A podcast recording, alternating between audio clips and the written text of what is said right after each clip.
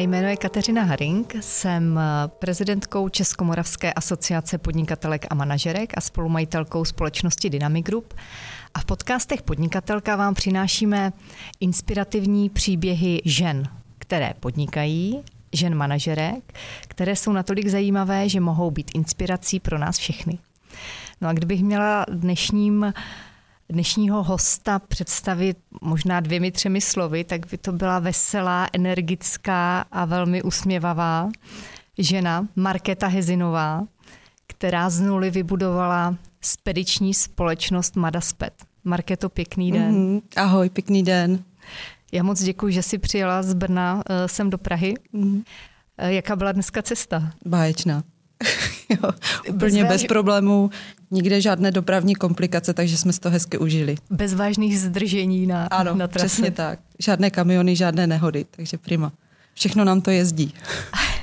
No a jak vám to jezdí v té firmě dneska? Ah, dneska eh, v době koronaviru nám to jezdí dobře, respektive jezdilo to úplně skvěle do konce března, kdy už tady vlastně od poloviny, od 12. března byly velké opatření a restrikce, tak my vzhledem k tomu, že vlastně děláme ty přepravy z Německa, z Itálie, z Rakouska, z Anglie, vlastně z celé Evropy, tak eh, tam ty opatření byly později a byly mírnější, takže náš březen vypadal, jak když by se takřka nic nestalo mm-hmm. a vlastně v Dubnu uh, začal takový mírný, mírný pokles, ale ten už na konci Dubna, vlastně ten poslední týden v Dubnu už se začaly otvírat velké fabriky na severu Itálie, v Německu, v Rakousku, no to bylo v takových vlnách, víš. Takže to bylo fajn a zase se nám už pomalinku teď zase výroby nastupují a vlastně začíná se dařit. Takže, Takže teď jezdíte teďko? Jezdíme, určitě. Jezdíme, a... vlastně jezdili jsme stále. A měli jste den třeba, že nic jako nebylo na cestě, nic nejelo? Na cestě bylo pořád něco ale byly takové, jako řekněme, že byly dny, které jsem považovala za náročnější. Našla jsem si čtyři šedivé vlasy za tu dobu, takže určitě... Co to znamená jaký... náročnější den teda v téhle Náročnější den, bylo to, bylo to fakt takový, že uh, jsem si říkala hlavně z toho začátku, že vlastně bylo, a předpokládám, že to nebylo jenom pro mě, ale že pro všechny bylo těžké se v té nově vzniklé situaci zorientovat, uh, trošku se když by nadechnout, ukotvit, zrovnovážnit a to zabralo nějaký čas, řekněme, ale to bylo spíš takové, že uh, abychom získali takovou stabilitu všichni a pak už jsme prostě fungovali tak, jak jsme zvyklí. Kolik vám to kleslo, když jako si, my jsme se volali, ty jsi mi říkala, jo, že jako necítíš ti. to, že máte pořád mm-hmm, objednávky, mm-hmm. to bylo možná ten březen, ale ano. potom, jo, jo, jo. když vám to kleslo. Jo, musím říct, že vlastně uh, ten březen byl úplně v pořádku, ale duben už byl takový, že oproti, protože já si vlastně vedu statistiky všech přeprav od od začátku fungování firmy. Takže, Ty to máš v hlavě a předpokládám. Ne, já to, já to mám v hlavě a na papírech. takže takže uh, bylo to, uh, bylo to srovnatelný pokles uh, s rokem 2009, jak byla krize a dostali jsme se na, řekněme, tři čtvrtinu obyče, uh, obvyklých příjmů. Uh, takže mm. asi tak, no. Mm. Nebylo to jako věřím tomu a viděla jsem to, chodila jsem mezi přátelé, mezi kamarády, takže jsem vnímala ženy, které mají kosmetické salony a které mají kadernictví, že jo, tak to byla, to byla jako velký průser, ale u nás se nic takového nedělo. Myslím si, že jsme tak tu dobu některé fabriky a... vyráběly, takže ono asi ano, přece jenom aspoň něco minimálně běželo, že jo? Jo, jo, to byl přesně ten moment, že to bylo fajn, že šlo to, jak když by v takové sinusoidě. Víš, že některé fabriky byly zavřené nebo se postupně zavíraly, ale jiné se postupně otvíraly, takže uh, ta práce byla. No. Myslíš si, že to třeba obratově doženete? Jako, že, že to, co se třeba mm-hmm. zameškalo, já nevím, vy jste možná měsíc, jako měli jste jo, celý měsíc myslím, výpadek že, třeba, nebo ne výpadek, ale Nebyl to... to výpadek, ale bylo to to snížení těch mm-hmm. tržeb. Já si myslím, že jak říkám, na konci dubna už jsem to začala pocitovat, že se začíná, začínají ty tržby mírně zvedat a, a teď květen se jeví velice dobře. Není to ještě úplně, že bychom úplně dohnali, ale myslím si, že my v dopravě, ob, já si my, troufám říct, že to může platit i obecně, nebudeme dohánět až tak dlouho. Mm. Fronty na hranicích? Jako stali jste? Jako byla to všechno pravda, to, co třeba bylo ve zprávách? Jako pravda to byla, to, to určitě ano, ale tím, že uh, naše přepravy byly většinou, jak jsem zmínila, ze zemí, jako je Anglie, Francie, Německo, Rakousko, tak eh, tam jsme to nějak jako, my jsme pocitovali spoždění těch přeprav třeba tím, že ty auta, těch aut jezdilo méně, takže jsme, řekněme, že třeba posouvali uh, termíny nakládky mm-hmm. o mhm, jeden mm-hmm. den třeba, mm-hmm. ale rozhodně tam nebyly nějaké velké, co se nás týkalo, našich přeprav, našich zákazníků, velké stání na hranicích, to, to ani ne. Takže únosné nebo v mezích nějaké normy? Řekla bych úplně přesně tak. No. Prosím tě, co znamená vůbec slovo spedice? No, já jsem kdysi potom jenom se tak pídila, protože kdysi jsem pracovala v Rakousku, to byla vlastně moje první pracovní zkušenost hned v 19 letech a hned jsem šla dělat do velké transportní firmy, která tenkrát v názvu měla uh, právě to spedice a doprava a byl to takový jako Spedice rozhodně není židovský pojem, ale vycházelo to, vycházelo by to, být, ne, neměl by být, ale vycházelo to z toho, že třeba spoustu spedic tenkrát vlastnili židé. A tak mě to, jo, jo, tak mě to tak jako pobavilo svým způsobem, protože mám židovské předky, tak eh, jsem si říkala, že, že vlastně jo, že když jsem k tomu tak přičichla v té Vídni a potom jsem pracovala chvíli v Hamburku, že to není špatně, a vlastně my se zaobíráme tím, že organizujeme přepravy pro naše zákazníky. Takže takhle bych to vysvětlila teď. Uh, ty jsi zmínila, že jsi uh, nějakou dobu působila v zahraničí, ale studovala jsi tady v Čechách? Uh, ano, já jsem uh, studovala střední školu, pak vysokou školu tady v Praze, mezinárodní vztahy a diplomacii. Uh, chvíli Proč jsem... to neděláš? ano, chvíli to tak vypadalo, že, že půjdu jako jinou cestou, ale pak se jaksi ukázal nějaký rodinný vzorec, že prostě můj tatínek podnikal od 90. let. Ale ne ve spedici. Ne ve spedici, ale podnikal. Tak eh, já jsem to prostě vzala za svý a dala jsem vale mezinárodním vztahům a šla jsem si prostě dělat, realizovat se vlastně tady tímhle uh, způsobem. Jedny z tvých prvních pracovních zkušeností jsou ale právě ze zahraničí, že jo? Mm-hmm. Je to pravda. To byla náhoda jak hrom asi. tak mě zavedla do, do Rakouska, kde jsem pracovala v rakouské firmě Gessmann Lindner. A tam jsem se vypracovala z pozice takové, řekněme, asistentky, dispečera do vedoucí dispečinku a byla to úžasná pracovní zkušenost, protože Eh, tam bylo že polovina řidičů, bylo tam možná 40 řidičů, z toho 30 jich mluvilo vídeňským dialektem, těm jsem nerozuměla vůbec a zbytek byli Češi, Slováci, takže a bylo mi 19, takže odvaha, já si myslím, ze... že co mi nechybilo, tak byla odvaha. Ty jsi z toho mezinárodního obchodu šla dělat teda asistentku do Vídně, do, do, do nějaké do, firmy? Ano, do transportní firmy. To byly ty Jak úplné to začátky. Našla, to zamysl... No, Uh, úplně jednoduše, brněnský deník Rovnost prostě měl inzerát. Tak jsem, tak jsem tam odepsala. Udělala jsem výběrové řízení a, a odstala jsem se takhle ve Vídni. Ty jsi uměla už tak výborně německy? Prlaťku, já jsem neuměla vůbec. já, jsem, já jsem si jenom myslela, že umím, protože uh, jsem byla po čerstvé zkušenosti, že jsem vlastně ukončila střední školu. Chvíli jsem dělala oper v Německu v Braunschweigu a nějak tak, jak říkám, asi mi nechybělo sebevědomí, dnes už bych to v životě takhle neudělala. A tak když tam ten inzerát byl, tak prostě jsem na něj odpověděla. Ale tak asi si připravená byla, protože náhody přijou pouze připravený. Může to tak být. Takže vlastně nestudovala si obor, ve kterém dneska podnikáš? Dá se říct, že ne, že vždycky to bylo okrajově. I na střední škole, vlastně tím, že jsem dělala střední školu ekonomickou, tak součástí byla doprava, byly celní služby už tenkrát a na vysoké škole, tak tam byla doprava, dopravní politika Evropské unie, takže řekněme, že trošku mě to šmrnclo, ale nic velkého.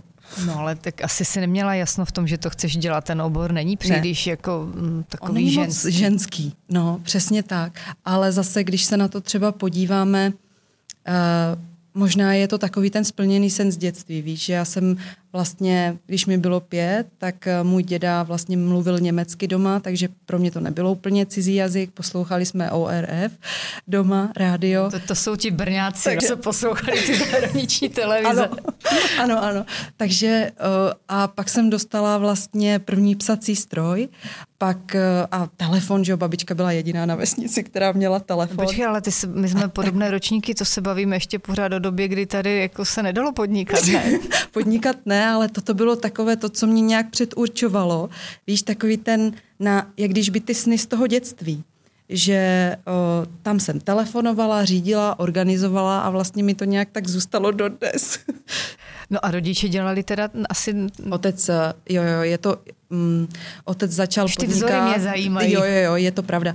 A tatínek začal v 92. podnikat a on je velmi technický typ, takže má firmu o, strojírenskou. A já jsem to viděla v tom dětství a připadlo mi to úplně jako normální, běžný, že se člověk tímto způsobem realizuje, pravda, on trošku do umoru, ale že si vlastně takhle plní sny.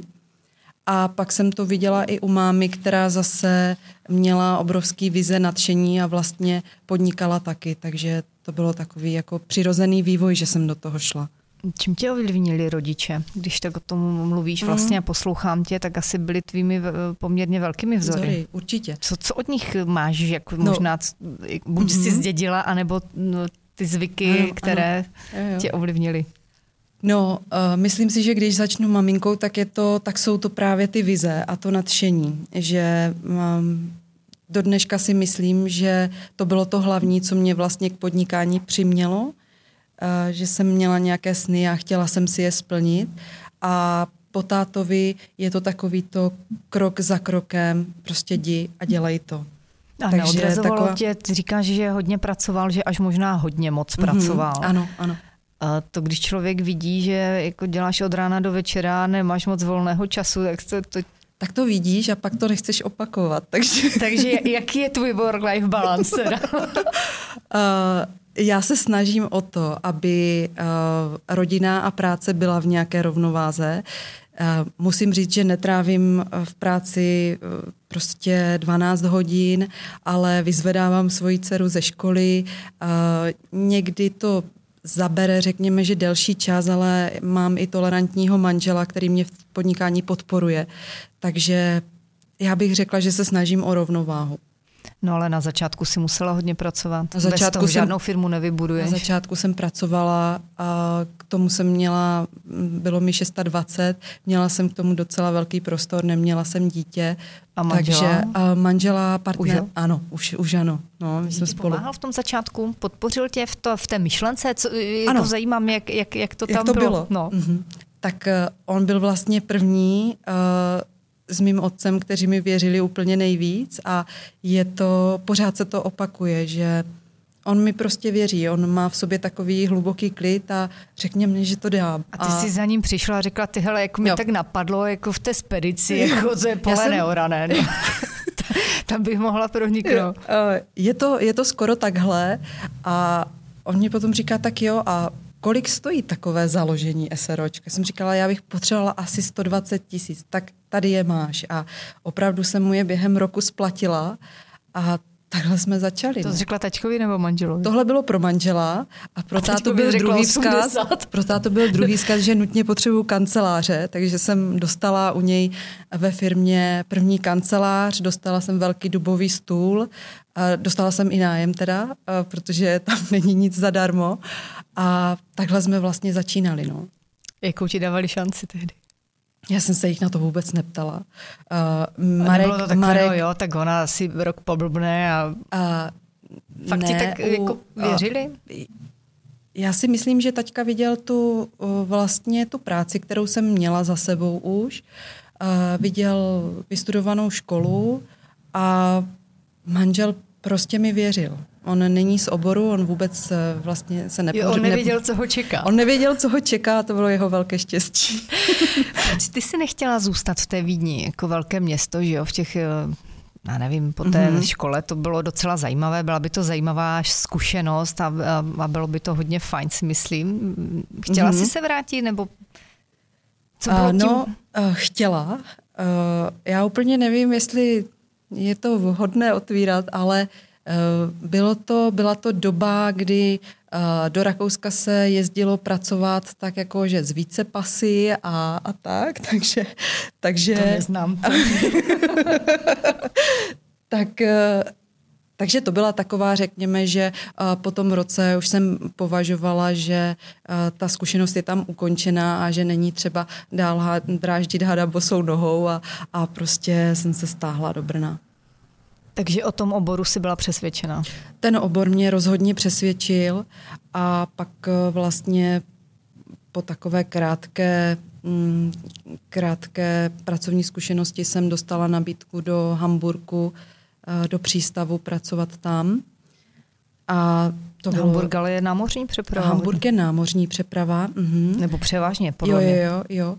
A, tak eh, tam to bylo takové o získávání úplně nových zkušeností a z kanceláře jsem koukala vlastně na přístav a na Racky ráno a Němci pijí obrovský hromady kafe, tak to bylo prostě to, co, to, co mě pak nadchlo a takhle, takhle probíhal můj Hamburg. A pak, eh, pak jsem se vrátila zas už zpět. A... Už s tou myšlenkou teda?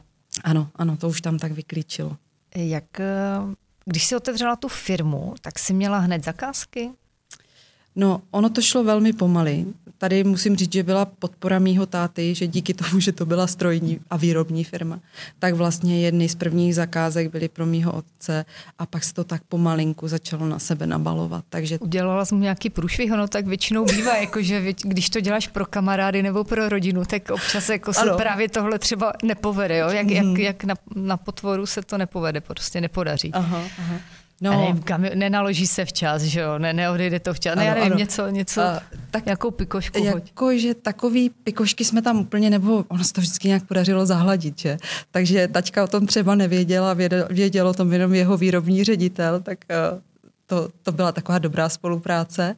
A otec jako chodil tak nenápadně, vždycky tak jednou eh, ke konci měsíce a ptal se na výsledky. A to bylo to, co mě nutilo dělat si ty měsíční rozbory. Takže, takže taťka byl taková kontrola. A byla to asi dobrá škola a zkušenost, že ti dovedl poradit mm, v tom mm. začátku? Mm, jo, jo, jo, obrovská. On je hodně analytický, má takovou předvídavost, má to do dneška o krizi, o téhle krizi mi říkal už v listopadu uh, loňského roku.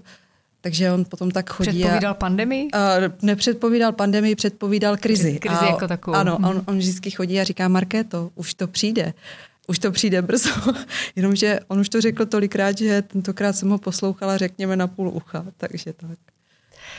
Um, máš vystudovanou školu a firmu si otvírala v podstatě z minimální zkušeností. Hmm. Co si myslíš, že je v životě pro ten úspěch důležitý? Je důležitá ta škola nebo, nebo ta, ta praxe, ale ta praxe přichází a ta zkušenost mm. až, až s věkem, že jo? Mm, mm. Mně přijde, že je skvělá kombinace obojího, že když no, se podaří... Na začátku se ti to... Začátek je něco jiného, že jo? V začátku máš hlavně nadšení a tam, tam to podle mě... A ty zkušenosti získáváš. A líbí se mi, když je to podpořený tím studiem. Takže já jsem takový asi neustálý student, že vlastně loni jsem dodělávala MBA a, a vidím, že ta nejlepší cesta je, je mít eh, nějaké teoretické zkušenosti a zároveň to provazovat skvěle s tou praxí. To mi přijde jako dobrý. Ty v tom oboru eh, vlastně pracuješ už, firmu máš přes 15 let? Ano, ano, 15 let. A v tom oboru děláš 20 Od 19. No. To už jsou dlouhodobé zkušenosti. Jsou, ano. Jak se ten obor z, změnil třeba s, mm. před těmi 20 lety to bylo asi někde jinde, teď je to někde jinde? Jo, jo. Tak uh, před 20 lety ve Vídni si pamatuju uh, pana Vachtra, což byl tam hlavní dispečer, který měl obrovský plány, obrovský papíry, uh, cigárko a spoustu tužek na stole a takhle se dělal dříve dispečing. Tak uh, byly to skvělé začátky, že pro mě. Jsem jako mladé děvče ze všeho byla vykulená, takže uh, takhle to prostě, takhle jsem vnímala, to byla ta prvotní zkušenost. No a dnes už jsme, už jsme jinde, že jo, tak eh, je vlastně vidět velký vliv eh, elektroniky, je vidět velký vliv online světa i do mezinárodních přeprav. Prostě používají se nové technologie, uh, myslím IT technologie. Na Kdy jste je museli implementovat u vás ve firmě? Kdy jsi pochopila, že prostě bez toho to nepůjde, bez Aha. nějakého dobrého informačního systému, mm-hmm, bez nějakého mm-hmm, softwaru, který mm-hmm. ti pomůže, že jo, samozřejmě hlídat a kontrolovat jo, jo. Mm-hmm. Ty, ty auta na cestě. Jo, jo.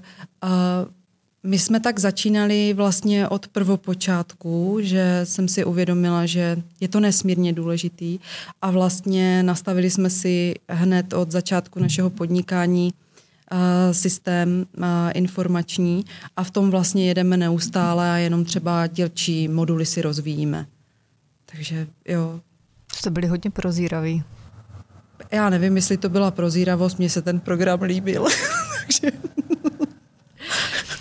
Kdy jsi uvědomila, nebo po jaké době, že ty ono to fakt funguje?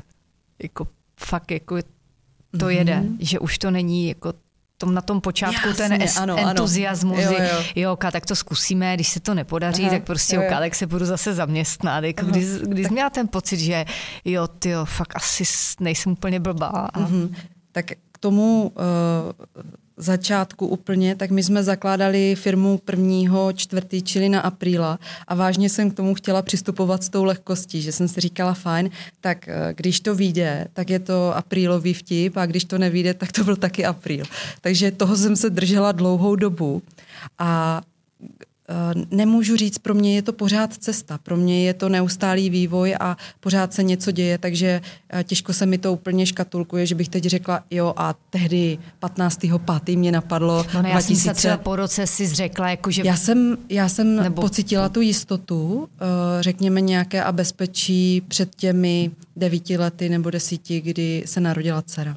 Takže devíti. No počkej, ale to zrovna jako byla další krize tady, jako, ne? A nebyla, ne, ne, ne. Devět, někteří na to vzpomínají, takže že ono to začínalo to 2.7 v Americe, 2.8, jo, to je pravda. pak tady byla jo. ještě ta další vlna, 2.10, mm-hmm. 2.11. Tak... Jo, jo, jo, jo, ale to bylo až po ní. Takže tak asi My jsme to, počítat. Jo, dva, tak abych byla ne, úplně přesná, dva, rok 2011 uh-huh. byl ten rok, kdy jsem si říkala, tak dobře, teď je čas, teď je vhodná doba, kdy se můžu uklidnit, kdy vím, že mi firma jede a můžu, můžu se odvážit mít dítě. Takže pokud dobře počítám, tak po nějakých šesti letech fungování firmy, zhruba sedmi? Ano, ano, ano. Mhm, 2005, takže určitě tak nějak. Co na tom začátku pro tebe bylo nejtěžší?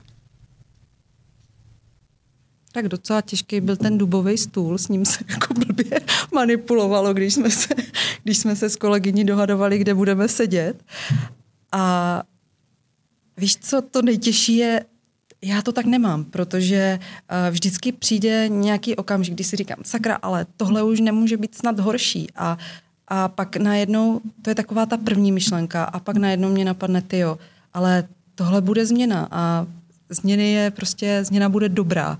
Tak to je to, co mě potom uklidní. No ale ty Takže... změny člověk vnímá fajn, když je mladý, plný entuziasmu a elánu. Potom ano. jako s přibývajícím věkem a zkušenostma, když už prostě ví, že zase se něco mění a houpe se to a zase to bude jo. prostě těžký, tak už se to hůř přijímá, ne? Uh, je to pravda, ale já na tom jedu. Tohle je prostě moje vlna, která mě uzemňuje, která mě uklidňuje a je to pro mě moc Ty důležité. vyhovují. A dá se říct, že ano, anebo když už přijdou, ne, nemůžu říct, že bych byla úplně milovníkem změn a všechno budeme teď v životě měnit, ale snažím se z toho vytěžit to maximum, že si říkám, dobře, tak teď to přišlo a teď je třeba prostor jít malinko obměnit systém, malinko něco udělat jinak a prostě se z toho ty tak jsi jako... úplně v pohodě, protože ty jsi jak ryba ve vodě. Uh, v já jsem korona. v pohodě, protože uh, já mám doma manžela, který je v pohodě a já cítím hodně velkou podporu. Tak uh, i z tohohle a potom je to pro mě pořád cesta. Já jsem se někde dočetla, že celkově po světě se až 80% všech těch přeprav realizuje právě díky spedičním společnostem. Mm. Co vlastně vy pro klienty uh, nabízíte? Mm-hmm. Co jsou všechno ty vaše služby, mm-hmm. se kterými klientů můžete pomoci? Mm-hmm. Uh, my se specializujeme teď na uh, silniční přepravy a specializujeme se už úplně od prvopočátku vlastně za uh, uvedení společnosti na dokládkové přepravy a přepravy menších zásilek. A co jsou menší zásilky? Menší zásilky jsou, řekněme, že třeba od 100 kilo do, já nevím, dvou tun, tak to pořád považujeme za menší zásilky a potom forma dokládkových přeprav, což znamená, že umožňujeme zákazníkovi, aby paletu z jihu Francie neplatil za celé auto, ale zaplatil skutečně jenom to jedno paletové místo.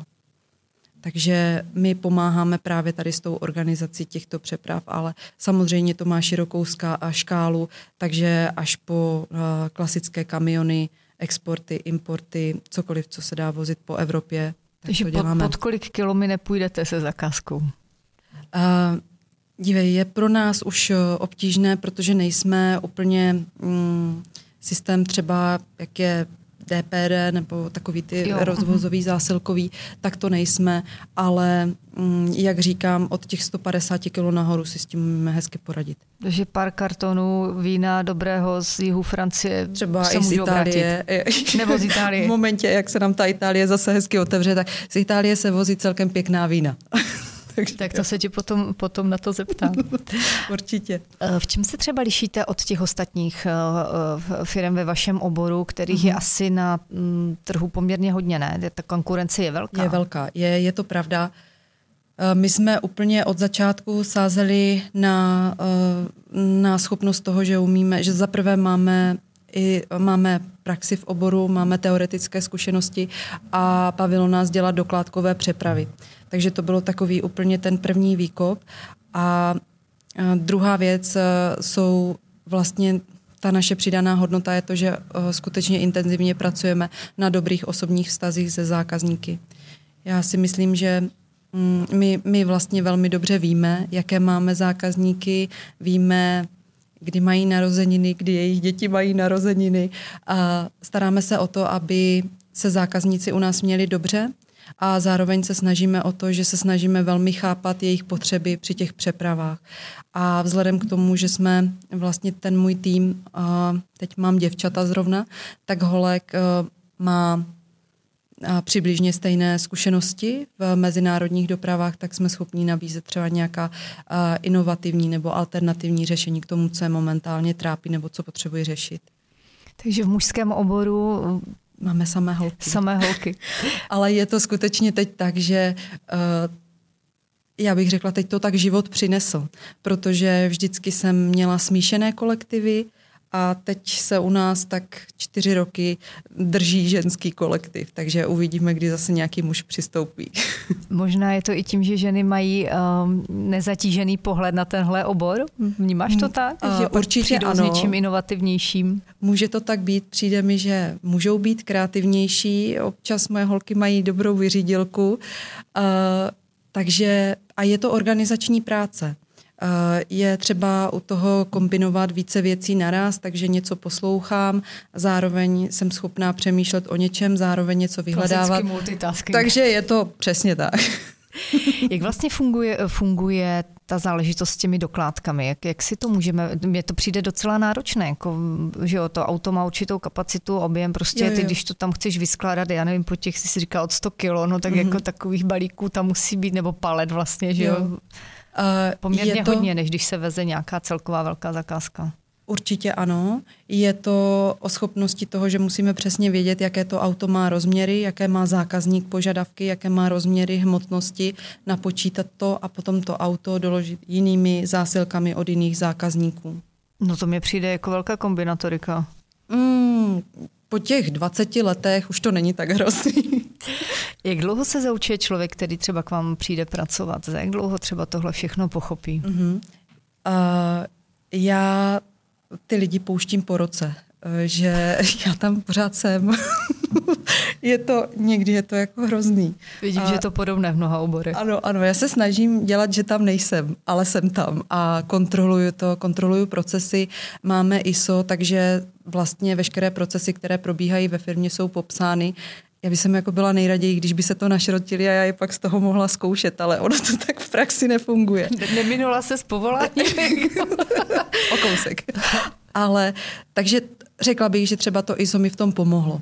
Eh, že mm, Eh, je to pro mě takový dobrý nástroj, který eh, vlastně mi umožňuje to, že lidi přesně chápou proces a přesně chápou, co musí být jeho výstupem. Že máte správně definované, takže když někdo k vám nastoupí, kdybych k vám nastoupila, mm-hmm. jakožto nepolíbená, dostanu šanon a v tom budu listovat. Těmi... A dostaneš ještě mě a já tam budu sedět a nejenom, že ti to budu ukazovat, že co tam je napsané, protože může se stát, že by si to četla nebo zběžně proběhla a to já nechci. Takže já tam sedím a vysvětluju. Ty jsi tak trpělivá? Ne, ale naučila jsem se to.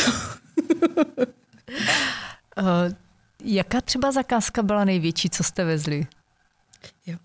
Jako největší si úplně nevybavuju, ale co mi zůstalo v hlavě, tak bylo, že jsme vezli kachlová kamna do Japonska.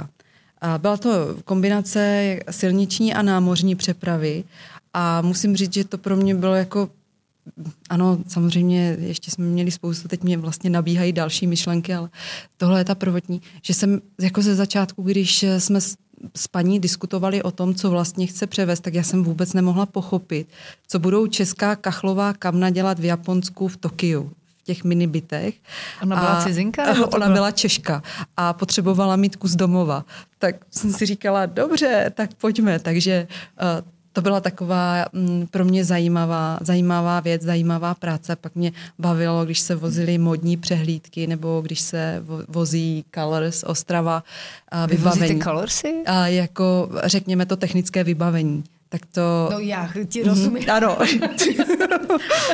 tak, tak to vozíme a to, to jsou takové prostě věci, kdy mně se líbí ten přesah do těch ostatních oborů, že jo? nebo jsme vezli Kolik kamionů jsou Colorsy? Uh, vždycky je to rozdělený, že jo? záleží, eh, kolik firm tam vystavuje na které stage no, a co potřebují. 20 kamionů? Ne, ta, to nebyla takhle velká zásilka, to byly nějaké čtyři kamiony o zvučení. Tak příště nějaký Rolling Stones nebo YouTube. No, tak pracujeme na tom. Postupně nemůžeme mít všechno hned. Ano, ano. No a potom ještě zajímavý, zajímavá zásilka nebo věc, co jsme dělali, tak byl ples tady v Praze v obecním domě a květinová výzdoba. Tak to jsou prostě věci, kdy chceš být u toho a, a to já potom na ty no, nakládky... ale chceš přímo v tom chladáku. Ne, nechceš, s těma kytkama tam se nevejdeš, ale, ale chceš se podívat, jak ty dekorace vypadají a, a jak to teda celý všechno funguje a jak se to panu Čechovi podařilo, jak to vymysleli, tak eh, to jsou skvělé momenty, kdy prostě dochází k tomu propojování. A jestli já něco na té práci miluju, tak je to právě to propojování lidí a oborů. Když to je potom úžasný. něco takového vidíš, dojímá tě to a říkáš si, ty, my jsme fakt dobří. No, eh, to, to by bylo namýšlený. se tím a, možná no, dojímat. dojímat. jako v době, jakoby, jako to je fajn, my jsme jo, mohli jo. přispět něčemu takového. Jo, tak jestli myslíš radost. takhle, tak to z toho já mám obrovskou radost, ale v ten moment, kdy se to děje, že jo, kdy tam jako jsem u té nakládky a třeba eh, se jako nadšeně nabízím, že také odnesu nějakou dekoraci, tak tam mi to ještě tak nedochází, ale potom, až to auto zavře ty dveře, já tam tak stojím a říkám si, tak tohle je vážně dobrý. No, tak to je ten moment. Co je třeba noční můra pro spediční firmu? No, to teď nevím. To je jako... nějaký signál, když už cítíš jako ty bláho ne, tak jako to bude průšvih. To se stává. Jo, jako... jo, jo, jo, to se to Třeba se víš, že já nevím, stává. něco se ti nepotvrdí, jo, nebo jo, jo, jo, něco prostě, že to neklape tak, jak obyčejně obvykle má. Ano, ano. Uh, je to pravda a pozná se to, že jo? Pozná se to, když, ale tak úplně nenápadně a já se snažím si jako bystřit intuici a snažit se těm situacím předcházet, že přijde pak nějaká komunikace, která ti malinko nesedí. Něco, něco začne být jinak a tohle je přesně ten signál, kdy už je třeba ty věci řešit. Ale blbý je, a to je vlastně to moje neustálé učení se, rozpoznat ten okamžik. Tak to je, Když si to pořád říkáš, ono. jako to bude ještě dobrý, to ještě všechno, ještě všechno jsem schopná pro to udělat, abych to jo, odvrátila. Jo, jo, jo. a mm, jako párkrát se stalo, že prostě neovlivníš. Jo? Že jsou věci, které, a tak to je život, jo. Tak. Jak se s tím vyrovnáváš? Uh, vždycky pro mě je, to je potom na první... o penězích a o klientech, určitě, že jo? Určitě. Uh, pro mě je na prvním místě vždycky komunikace se zákazníkem. Takže uh, i když je sebevětší průser, tak máme pravidla, že nelžem. Takže holky i já se snažíme být ve všech směrech čestný a podávat tu situaci tak, jak je.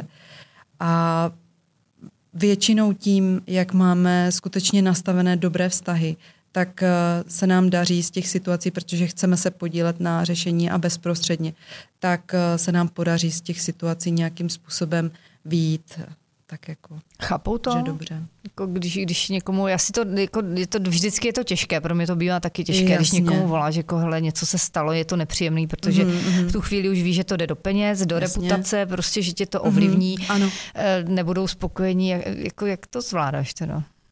No, chtěla bych říct, že medituju, ale to se tady nehodí. Prý no, stačí to, tři minuty denně. stačí. A je to pravda. A já se, já se jako snažím zase uh, prostě já nevím, no tak prodýchnu se a nedávám tam úplně nedávám tam úplně takový to Ježíš a to teď bude průser, ale že tak pojďme, tohle se stalo, jdem to řešit.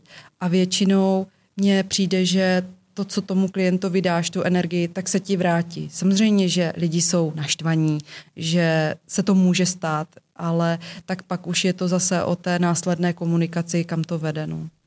Ale ve smyslu teda mm, to přijmou tak, že uh, to pochopí. těžké, a... Přesně tak. Ono je těžké, že jo, to je zase změna. a, takže přijmout změny obecně je těžké a když se něco nepodaří, tak je to dvojnásob, takže může tam být nějaká frustrace, naštvání, ale uh, většinou pak uh, ty argumenty, které přijdou, tak eh, je zřejmé, že my si to nevymýšlíme ty věci, že my pro naše zákazníky chceme to nejlepší a tak se k tomu stavíme. Takže i průběh takovéhle události se snažíme co nejlépe vykomunikovat a většinou to přijímají. Měli jste zakázku, která třeba vůbec nešla zrealizovat, že to nešlo převést? Něco naprosto netradičního, kdy... No, uh-huh. my jsme měli teď před uh, možná čtyřmi týdny, uh, Nebyla to zatím jenom, bylo to ve formě takové telefonické poptávky, eh, kdy nás paní žádala, zda bychom nemohli vyzvednout krabičku léků v Gruzii, že nám ji předá nějaký pan doktor. To je těžce pod 100 kilo, ale ne? to je, Nevím, to je, celou paletu teda těch krabiček. to bylo těžce pod 100 kilo. A jestli bychom ji nemohli prostě přivést, tak eh, to, to bylo že ke každé poptávce potřebujeme mít nějaké přesné definice a potřebujeme vědět, že to není nějaký pan doktor, ale i když bychom té paní rádi, rádi pomohli, tak bez těch informací, které jsou pro nás klíčové, se přeprav, přepravy a poptávky špatně realizují. Takže cílem je vlastně umět se i ptát. Jako aby se ptali klienti nebo ne, vy, abyste aby, to... abychom my věděli a abychom my z těch klientů dostali přesně to, co potřebujeme, abychom tu přepravu mohli zdárně realizovat. Máš na to manuál? Mám. já, už si, já, já, to... já budu muset k tobě někdy zajet. Uh, mě tak napadá, když o tom tak mluvíš, tak jsou i filmy, že jo, ve, ve kterých se mluví o spedičních jo, firmách. Mám ano. pocit, že ten jeden se jmenuje Kurýr. Jo, Kurýr, ano, ano. Jaké jsou ty akční momenty u vás? No, uh, Řekla bych, že uh, úplně akční momenty tam nemáme. Já si akční momenty pamatuju právě z doby z těch 90. let, možná 99.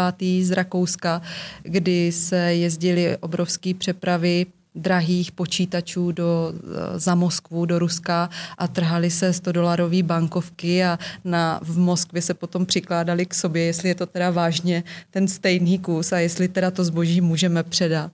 Pamatuju si vyhořený kamiony, pamatuju Počkej, si... to mi vysvětli s těma bankovkama. To tak fakt probíhalo, že prostě jel kamion, řidič měl jednu půlku 100 dolarovky, prostě druhou měl ten příjemce a když se to takhle, oni byli domluvené časy a všechno, a když se nám ta 100 dolarovka takhle spojila, tak to bylo, že tam jsme správně, tady dodáváme zboží. Tak to byla jako divočina těch 90, toho 99. 98. A jak říkám, no, pamatuju si vyhořelý kamiony, pamatuju si zraněný řidiče, v, uh, převážně v tom Rusku. Z toho Ruska máme takovouhle zkušenost. Já vím, no. že tam se občas stalo, že kamiony se i ztrácely, dokonce ztráceli, řidiči to, to občas i nepřežili. Nepřežili, přesně tak. To jenom vím o tom, jenom tohle nás naštěstí nepotkalo. Takže já jsem to měla v takové mírnější verzi. No takže veselé. Dneska a, asi už jo, se to skulturnilo a dnes už je to fajn. Dnes uh, už nás takovýhle situace nepotkávají, takže... Jsou GPSky, že jo? jo jako dneska pozoruješ, už... jako kde, kde přesně ten, ten ano, kamion je, je, za jak dlouho, kde bude proclený, vyclený. Uh, je tam něco, co uh, co se totálně liší, nebo kde vidíš, že ta tendence uh, půjde někam úplně dál v tom vašem oboru? Já chápu, že jako, jako je to ono o těch softwarech a jasně. o tom dalším, ale mm-hmm. myslíš si, že ten obor jako takový tak eh, nechtěla bych se tady pouštět do nějakých velkých analýz, na to úplně nemám vzdělání, ale uh, co se týká logistiky, tak si myslím, že uh, tam je to hodně vidět, že prostě um, existují už takové jakože online zakladače, že prostě ta práce, využití IT v celé logistice už je jako na úplně jiné úrovni, než třeba když si pamatuju já logistiku v roce 2004 třeba. Ale, Kartotéka na papírci. Tak, dá se říct. Tak to už je dnes úplně někde jinde. Ale mm, asi tak. Co ti nejvíc pomáhá, když se dějou nějaké ty průšvihy? Vyrazíte heslo otevřená firma. Mm, Co to znamená? Je to svobodná firma. Svobodná, pardon. Mm-hmm, Já, mně se ta myšlenka moc líbí. Je to, že firmu vnímáš jako živý organismus a každý člen je součástí živého organismu a má svoje úkoly, má svoje odpovědnosti a vlastně tím, že každý ví, co přesně má dělat, jaké jsou jeho pravomoci odpovědnosti, tak pak krásně funguje ten celek. Takže to ladíme do takového jednotného celku. A, tak to je, to je pro mě takové klíčové, že nelíbí se mi nějaké řízení, že já tady budu sedět přísná ředitelka a, a všichni budou naštvaní, když jenom se ukážu ve dveřích, tak já moc ráda pracuji s lidmi, kteří mají podobné nadšení, jak já, který můžu stejně natchnout, kteří jsou ale zodpovědní, jsou pracovití. Takže pro mě je spíš tohle klíčové. Ty jsi měla na začátku vize. Mm-hmm. Daří se ti je naplňovat? Teď už to můžeš zhodnotit určitě. Jo, jo. Je to krok za krokem. Já, jak jsem ještě znamení kozorok, tak já prostě jdu tou cestou a prostě pořád jdu. A někam mě to vede, občas trošku odbočím, pak se zase vrátím. Takže uh, řekla bych, že uh, si moc ráda dělám takový ty tabule a vision boardy a tak. A, takže, a takže... prozradíš, co, kde, kde se vidíš a kde vidíš firmu třeba za pět, deset let? Uh, no, Nemám tam úplně teďka, teda se přiznám, dohozený čísla, ale... Stačí bez čísla. je to trošku škoda, ale uh, já, já hodně dbám o to, aby nemám úplně nějakou velkou potřebu tu firmu rozšiřovat, ale spíš zkvalitňovat. Takže snažíme se o to, abychom se neustále vzdělávali, aby to bylo jak v oblasti mezinárodních doprav, tak v oblasti logistiky, tak třeba pro mě i v oblasti práva, v oblasti osobního rozvoje, takže s děvčaty neustále na něčem takovým pracujeme. A Uh, Nebere vám to, to moc času? Já pořád to vnímám, jako, to... že to hodně, uh, že vlastně i ten obor je hodně o té operativě, o tom, jak dovedeš rychle je. reagovat na momentální situace, prostě, mm-hmm. že jo, protože od rána, jako, že jo. My taky ne, nesedíme od rána na školení, že jo, to by, to by nešlo, ale, ale uh, prostřídáváme se, prostřídávám ty mm, děvčata tak, aby, uh, a samozřejmě nemáme školení uh, úplně každý měsíc, ale je to je to prostě tak, že to vzdělání je pro mě důležitá součást eh, rozvoje firmy. Tak bych to Jak třeba řešíte zastupitelnost? Protože ty zakázky, mm. dovedu si představit, že mm, to mám asi i já hodně podobně, mm. že mhm. když si vezmeš nějakou zakázku a řešíš to, tak eh, pak se těžko předávají mhm. některé mm. drobné niance eh, třeba kolegovi. Jo, nemocní můžeme být každý, ano. může se stát cokoliv nečekaného. Ano, Jak ano. je to náročné u vás?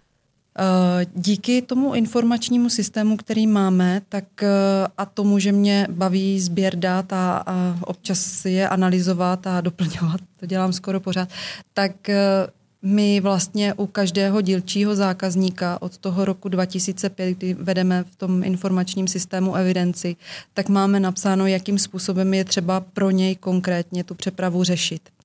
Takže máme napsáno, zda eh, objednávku posíláme výhradně e-mailem nebo komunikujeme telefonicky, kam zasíláme fakturu, kdo přepravy řeší, včetně telefonních kontaktů. Čili, že popsaný takový průběh přeprav té přepravy.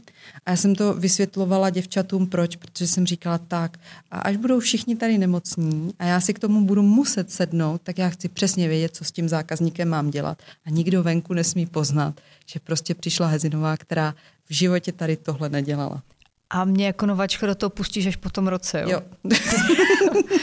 Můžeš dělat se mnou. Podle čeho si vybíráš, předpokládám, že to asi v kolektivu děláte společně, vybíráte další spolupracovníky mm-hmm. nebo další lidi, když rozšiřujete kolektiv? Mm-hmm.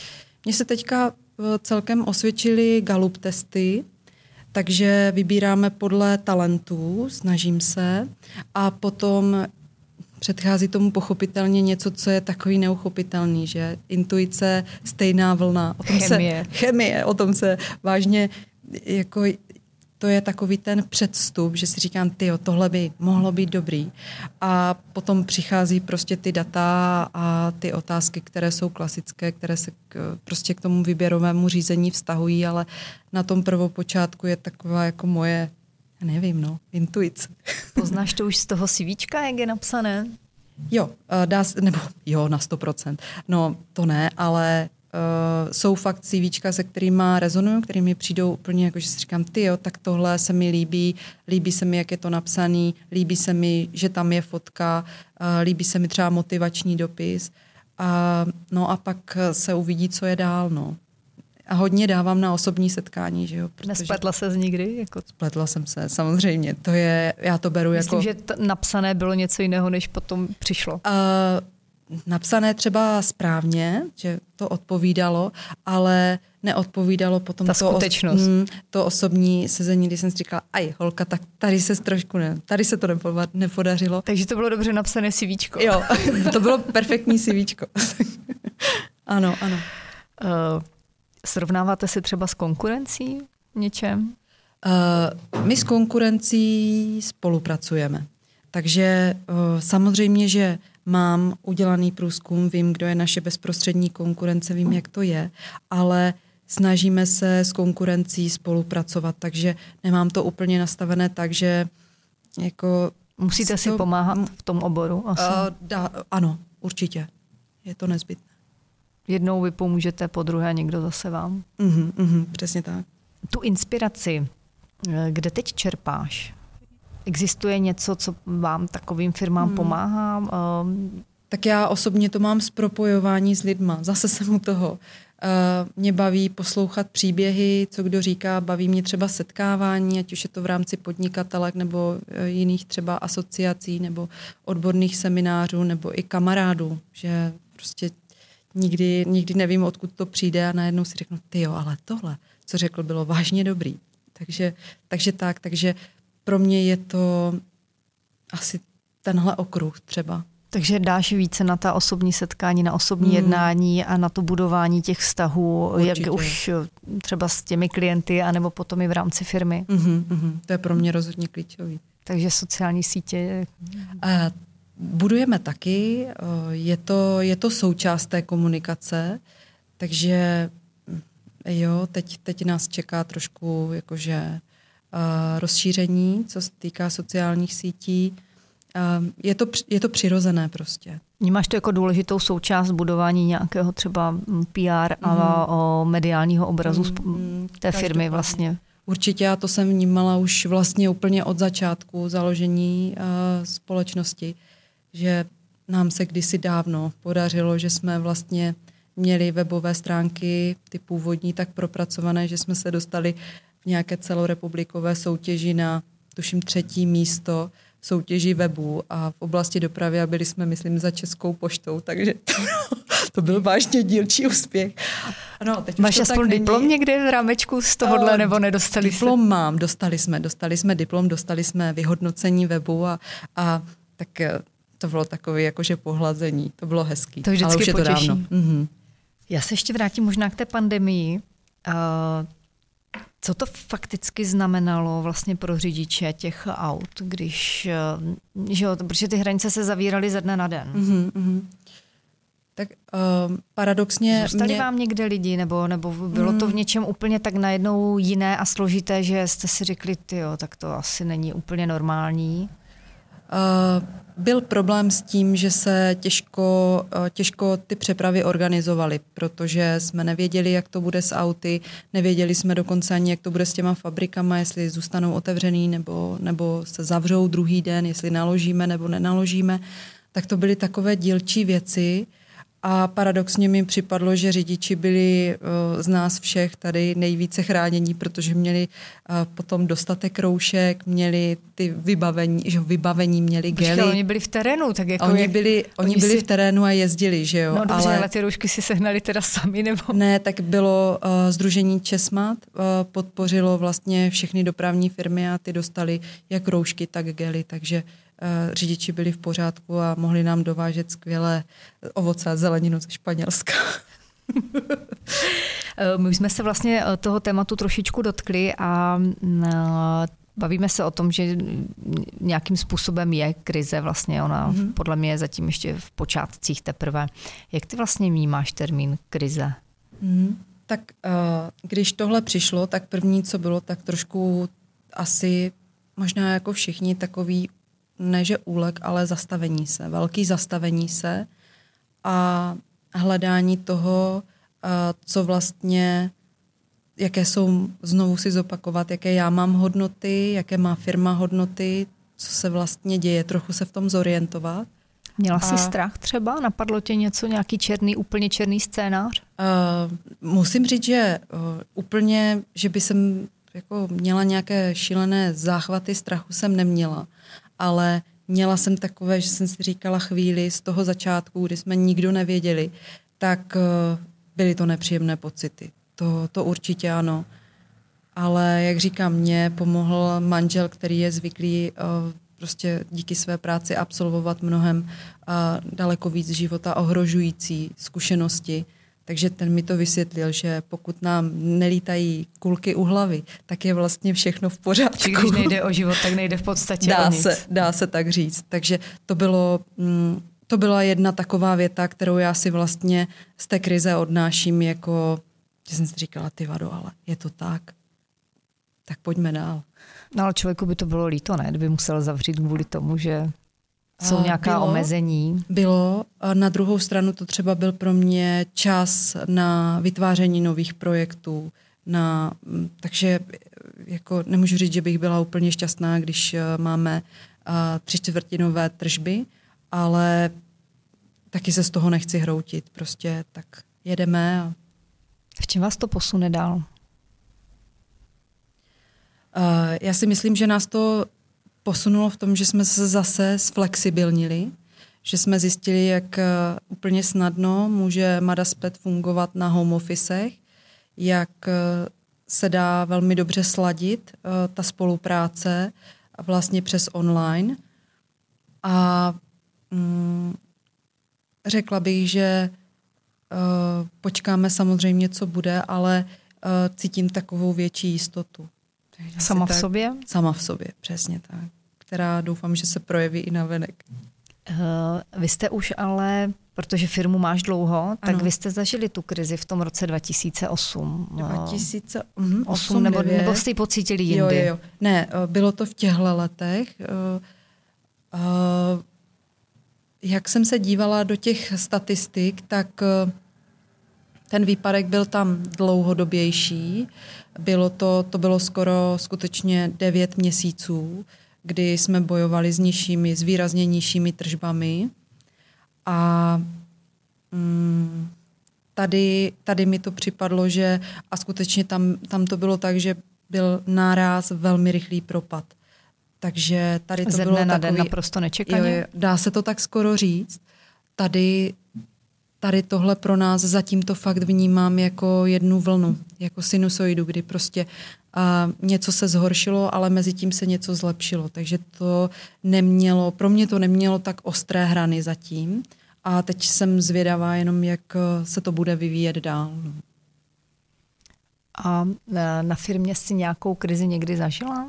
Nemyslím v důsledku nějakých hospodářských e, vnějších vlivů, ale mm, nevím, prostě v důsledku toho, že by, že by byly nějaké změny, které prostě vás nějakým hmm. způsobem mohly poznačit. Aha.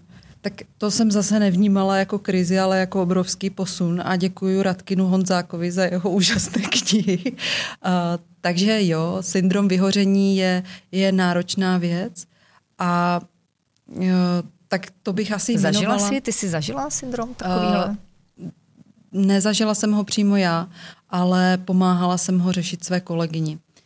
Takže to byl i prostor a vlastně doba, kdy jsem si uvědomila, jak nezbytně důležité je mít skutečně vyrovnanou rodinu a práci. Jak ale zvládli to, jsme to. Jak se to o, tehdy u ní projevovalo? Já jsem o tom něco četla, ale nikdy jsem se s tím nesetkala mm-hmm. ve svém nejbližším okolí. Jo, jo. Poznala si to třeba? A jako, že... Dá se to v nějškově poznat. Ten člověk je opravdu unavený, nemá, nemá o tu práci zájem, ta práce ho nesmírně vyčerpává, nemůže se třeba soustředit. Je, jako těch příznaků bylo vážně spousta a mě pomohlo, ta první záchrana byla, že jsem si velmi rychle načetla, o čem vlastně, s čím bojujeme. A druhá věc byla, že jsem se snažila podpořit, co to šlo. A třetí věc, že vlastně jsme se dohodli na odpočinku, což bylo nesmírně klíčové a jsem ráda, že je všechno v pořádku a že jsme to zvládli. Takže, Takže zase tým. Tak vrátila a tým. Mm-hmm. No tak ty, ty vypadáš jako super pohodová vedoucí, takže... Tak já si, já si to dělám hlavně kvůli sobě, že jo, protože nikdo nechceme chodit do práce, kde jsme naštvaní, kde nás bolí žaludek, už když jdeme po schodech, tak eh, já, já to chci mít v pohodě, no. Nikdy jsi neměla takové ty autoritářské spády, jako že prostě bouchnout do stolu a říct, tak už to mám dost a teď to bude po mém. Ono je to vlastně všechno po mým, že jo, ale, ale uh, takže eh, já jsem si to všechno napsala a tím pádem a dbám na to, aby se to dodržovalo, aby se to dodržovalo v klidu a tím pádem nikdo nemusí bouchat do stolu, protože my ty stoly máme tvrdý a mi by to, to bolelo. To ty těžký dubový. ty nám zůstaly. no tak uh, a nemám to takhle. Jo, souvisí to i fakt s tím, jak jsem říkala, že mm, děvčata vědí, co mají dělat a tím se to tak všechno jako dost A to je o velké trpělivosti přece jako tu svou vizi jako dát a předat těm dalším lidem. To není úplně jednoduché, protože máš nějakou představu a teď ten, mm-hmm. ten člověk chudá, když tam přijde, ještě tam nemá aspoň ten rok té praxe, tak se v tom... A jako, asi... asi se v tom neplácá, možná si to chtěla říct. Mm. Uh, je, to, je to o tom, že já prostě tomu věřím a mám tam nadšení. Takže uh, tak to je a jak říkám, to je po A mojím... nikdy za těch x let si necítila, že by to nadšení bylo menší? Samozřejmě. Úplně přesně vím, kdy. A to jsem cítila loni a řekla jsem, že jestli teď se něco nestane, takže je po nadšení a končíme. A to jsou skvělé momenty na to, aby tak jsem odjela. Teda Já vím, se... já se k tomu vrátím asi ano. ještě.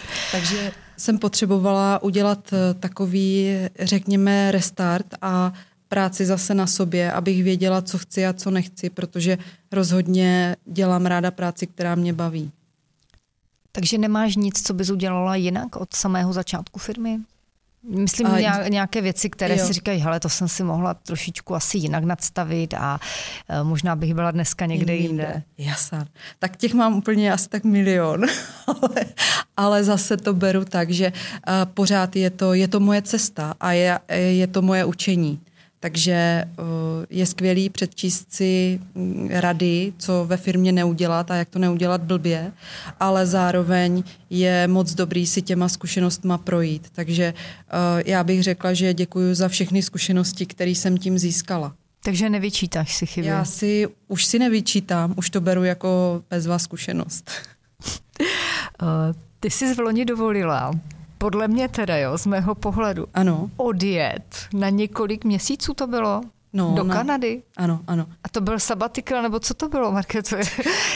Já teda se jako skláním, jako fakt jako by ne, nemám tu odvahu, jako nedovolila bych si já sama zatím někam takhle na dlouho odjet a úplně jsem si říkala, ty bláho, wow. Mm-hmm. Jak dlouho jsi byla vlastně v té Kanadě? Eh, já jsem tam měla za bráchou do Vancouveru a učit se a na tři měsíce jsem si dovolila dát takovou zahraniční misi. A protože to téma v naší rodině a tady to sousloví nám není cizí, tak eh, tohle je vlastně moje poděkování manželovi, který to všechno úžasně zvládl, který byl zase na prvním místě. Když se na mě podíval, tak řekl, prosím tě, ty rozhodně jeď. tak Takže to vzniklo. když jsi přišla za ním domů a řekla, hele, já fakt jako už potřebuju tu změnu a potřebuju odjet, tak to vzal naprosto mm-hmm. s klidem? Takže on to jako vůbec nevzal s klidem. Já jsem si vybrala skvělé datum, eh, výroč, eh, vlastně výročí našeho sňatku a řekla jsem to v koupelně. to si děláš ne, ráno. ráno. Řekla jsem to ráno v koupelně, že, že by to jako bylo fajn. A my máme snětek na Den ozbrojených sil, takže... Prostě to je kdy? to je, to je 6.10. Uh, protože to vyplývá z toho, co jsem řekla, že manžel pracuje u armády, tak uh, jsem to tam tak v té koupelně při tom čištění zubů podala si, aby to možná nebylo tolik slyšet. A uh, tak... Uh, a bylo rozumět, jo? Bylo, rozumět bylo. Chvíli to tak jako střebával a uh, potom usmění mě řekl, že to je vlastně moje zahraniční mise a je první a předpokládá, že i poslední. tak ať jedu. takže, takže jsem prostě jela, no. A, Co ti to dalo? A, jak říkám, je to, je to úžasný, že jsem si to mohla dovolit že, že jsme to zvládli všichni, že to zvládla především moje rodina, že to zvládly holky na firmě, že jsem se vlastně naučila řídit firmu z úplně jiného konce světa, že jsem zjistila, že to jde. Takže my a musela jsme tomu tak... věnovat nějaký ten čas? Takže to nebylo pravidelně. úplně nějaký sabbatical? Ne, ne, ne, ne. ne. Pravidelně každé ráno tak eh, jsem stávala pět, o půl šesté, abychom se mohli prostě s holkama spojit online a abychom mohli zpracovat dění. Dávala jsem příkazy do banky a, a e, kontrolovala si faktury a kontrolovala si, jak nám, co nám vlastně běží v systému. Takže to bylo takový jako moc prima. A zároveň jsem si užívala města, užívala jsem si e, svýho osobního učení se, takže to bylo přesně to, co jsem potřebovala, že mi to, jsem tam měla taková unavená, trošku vystresovaná, vyčerpaná, no a vrátila jsem se s, tak říct, že by jsem byla jako nová marketa, to je úplně, to je trošku mimo, ale uh, odlehčená. To je, to je asi to správné slovo. A nezatěžovalo tě to, že přece jenom si musela té firmě nějaký ten čas věnovat? Tam byl, jaký byl časový posun z, venku, z může to docela hodně hodin. Jo, jo, tam je 9 hodin. Hmm. Uh, mě to nezatěžovalo, mě to naopak v tom uh, vlastně, co jsem žila tam a jak jsem vlastně pracovala, řekněme tam, tak mi to dávalo to úžasné spojení a vlastně nás to svým způsobem připravilo i na tu dobu, která byla teď že taková příprava, jak funguje Madaspet uh, v onlineu. Takže, takže já jsem toho taťku možná i poslechla. uh, načerpala jsi tam nějakou inspiraci? Uh, velkou. Mm-hmm. I co se týče oboru? Co se týká oboru, tak musím říct, že úplně tak ne. Že to bylo spíš takové, že na stránce osobního rozvoje, uh, mm, takže spíše to byla práce sama se sebou. Tak bych to, tak bych to hodnotila a to mi dalo potom sílu se vrátit a velmi rychle do kolejí a udělat nějaké třeba dílčí změny. Tak tohle ano. Prozradíš, čeho se týkali? Tak bylo to hlavně v, v tom mém přístupu k práci, k tomu, že jsme se snažili potom vlastně některé věci, které proběhly v té Kanadě a připadly nám, že jsou pro nás velmi dobře jako přijatelný, i když jsem v Brně, tak že jsme je vlastně hned tak jako implementovali. Tak asi... Home office v uvozovkách. Nebo mm, tu různé práci formy, jo, jo, jo, různé formy toho, co se vlastně dělo v, při realizování přeprav, při uh, třeba mm, tom nahlížení uh, do toho, jak děvčata pracují, co mají zpracované, uh, při komunikaci. Jo, nebyly to jako, že by jsem přijela, teď mě tam osvítilo a při, přivezla jsem si nějaké bomby do, do, do Brna.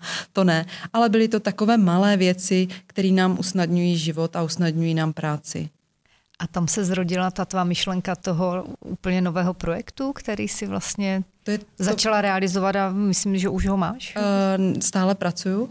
Jo, jo, je to taková odbočka, řekněme, úplně, která vychází z mých uh, osobních jenom koníčků. Uh, tak to bude takový nový, nový produkt, nový pro, vlastně projekt spíše než produkt.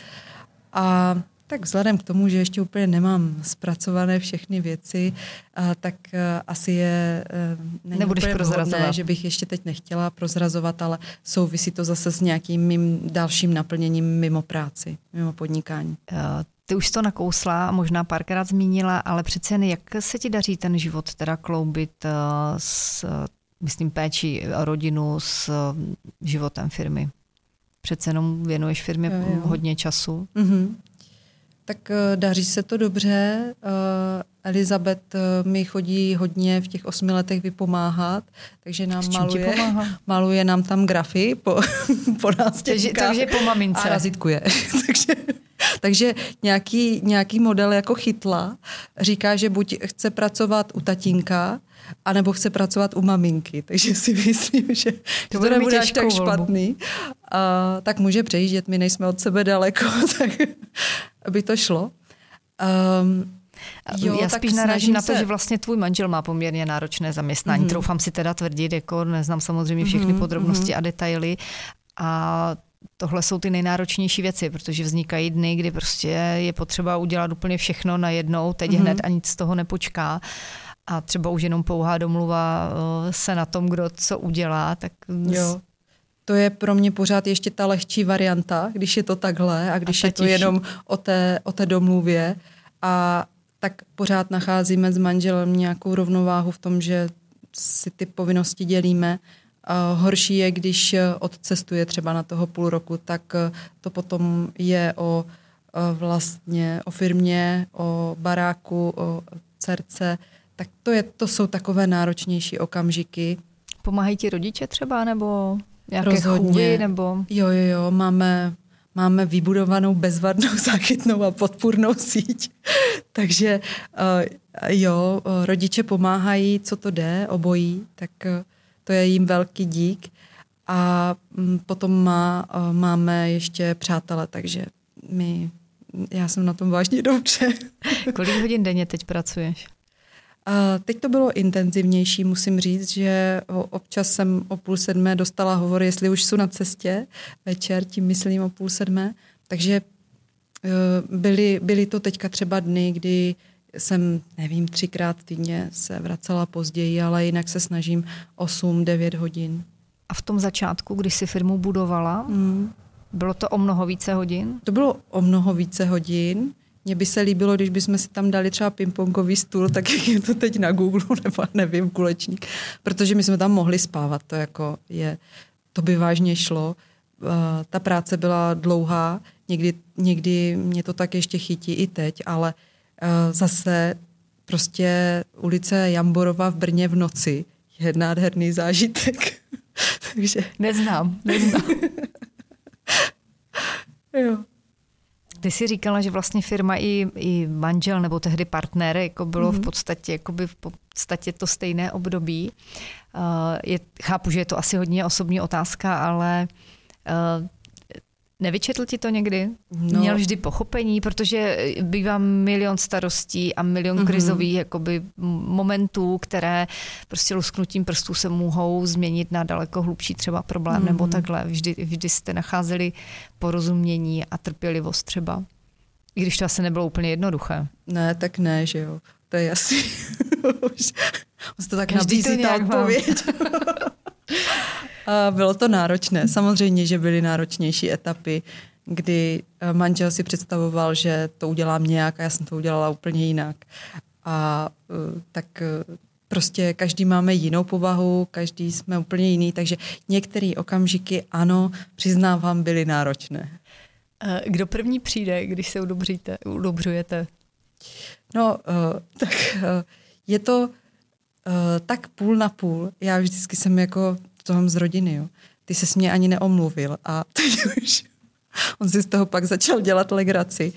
A takže my už chodíme tak eh, oba dva a vždycky na sebe tak mrkneme a kdo se bude omlouvat. Takže... A to bývá hodně těžké, že? A tak když máte 20 letý trénink, tak už to je... Eh, děláš si ty sama nějaké osobní plány do budoucna? O firmě už jsme mluvili, mm. ale třeba ve svém osobním životě? Plány úplně ne, ale jak jsem říkala, jak jsem ten milovník těch vision boardů, ne, tak já tam prostě mám takovou svoji místnostku a tam to mám prostě všechno vylepený a, a je to moc zajímavý, protože tenhle vision board, co mi tam stále visí, tak mm, ten jsem dělala tak před eh, čtyřmi lety a teď mě tak jako před nedávnou dobou si napadlo, že bych si vlastně mohla očkrtat, co z něj už je realizováno. A protože to je takový zajímavý a zase úplně jiný pohled, že, že většinou se soustředíme na to, co ještě není, co se musí a tak. A tohle bylo úplně super, že já jsem šla a jenom jsem se dívala a říkám, aha, takže to letadlo, ten let, ta žena tam, to už máme, to byla ta Kanada. Tady máme yoga, bezvadný. Takže se podařilo třeba ať nekecám, 70% z toho vision boardu naplnit, ale je tam ještě spousta rezerv, takže se těším. Jak, ne, eh, eh, jak nejdéle trval, nebo jakou mm, pro jeden z těch cílů, jak dlouho trval, co byla ta nejdelší doba? Kolik let? Uh, tak, od té myšlenky. Jo, jo, od té myšlenky. Uh-huh. Tak když třeba bych vzala, že uh, dva roky. To se hodně rychla. A ono záleží, co to je, že to byla zrovna ta Kanada, ale nikdo to ještě nevěděl. A ty jsi tam měla ne. vylepenou? Jsi tam měla vylepenou ženu a letadlo. Takže to bylo takové nenápadné. Byla nenápadka. Máš nějaké známé osobnosti, které by tě třeba inspirovaly? Uh, jak jsem zmínila Radkina Honzáka, to je vážně, s ním je velká legrace, když ho poslouchám. Dokonce velká legrace, když to i čtu. A hlavně nesmírně mi to pomáhá. Takže to, to mi teď hodně pomohlo i zase v tuhle dobu se třeba vrátit, poslechnout si ho. Tak ten byl moc Takže fajn. nějaký jeho oblíbený citát nebo moto mi teda se teď jeden nabízí, který jsem slyšela, ty máš možná jiný. Uh, já se přiznám, že já úplně nejsem člověk, který by sbíral mota a citáty. Já prostě vnímám ten rozhovor a užívám si úplně naplno v ten daný okamžik, co píše nebo co, co říká a prostě pak přijdu a roz, rozevřu ty dveře na tu spedici a řeknu holky a teď vám něco řeknu a teď prostě oni si to musí vyslechnout. takže, takže takhle já vlastně zásobuju, motivuju, vzdělávám a rozvím svůj tým. Ty míváš, já tě vždycky potkám a máš dobrou náladu. Co ti dodává, nebo si umíš už vytvořit třeba sama? Nenecháš se třeba nechucovat eh, negativními věcmi, kterých Aha. bývá poměrně hodně kolem nás a dají je, se najít každý den? To máš pravdu. Uh, no, musím říct, že uh, vychází to ze mě, že se snažím hodně uh, si uvědomovat svoje pocity, to, co cítím já, protože to můžu nejvíc ovlivnit. Takže, ale jinak jsou, se považuji za úplně normální. Takže jasně, že mě rozbrnkne když se něco děje v mém okolí a není to v rovnováze, necítím se v tom dobře, ale o to více se pak nějak jako snažím ukotvit. A... Umíš přepnout, když otvíráš dveře kanceláře? Já vlastně nemám asi co přepínat, protože já prostě nějak pořád jsem, tak jak jsem. Takže já se nepřepínám. Tak a je blbý, když šéf ví... přijde ráno naštvaný, jako to... jo, ďábel nosí pradu, jako hodí tam tu kabelku na stůl. to je pravda, no. Ale holky zase mají štěstí, že já prvně jdu do svojí kanceláře. Takže já tam, když by se takováhle situace stala, tak s tím třísknu o židli s tou kabelkou u mě. A uh, nevím, no, dlouho se to, moc dlouho se to nestalo, že, že by jsem někdy vletěla prostě uh, a, a jako ty emoce se mnou třískaly, ale jako když se to stane, tak já jdu k sobě. Marketo, já ti moc děkuji za dnešní rozhovor. Děkuji taky za pozvání. Byla se mnou Markéta Hezinová, majitelka spediční firmy Madaspet. Marketo, díky a krásný den. A hlavně, ať se ti všechno daří, ať naplňuješ ty své vision boardy, ať máš stále spoustu dobrých myšlenek a nápadů. Děkuji moc za pozvání.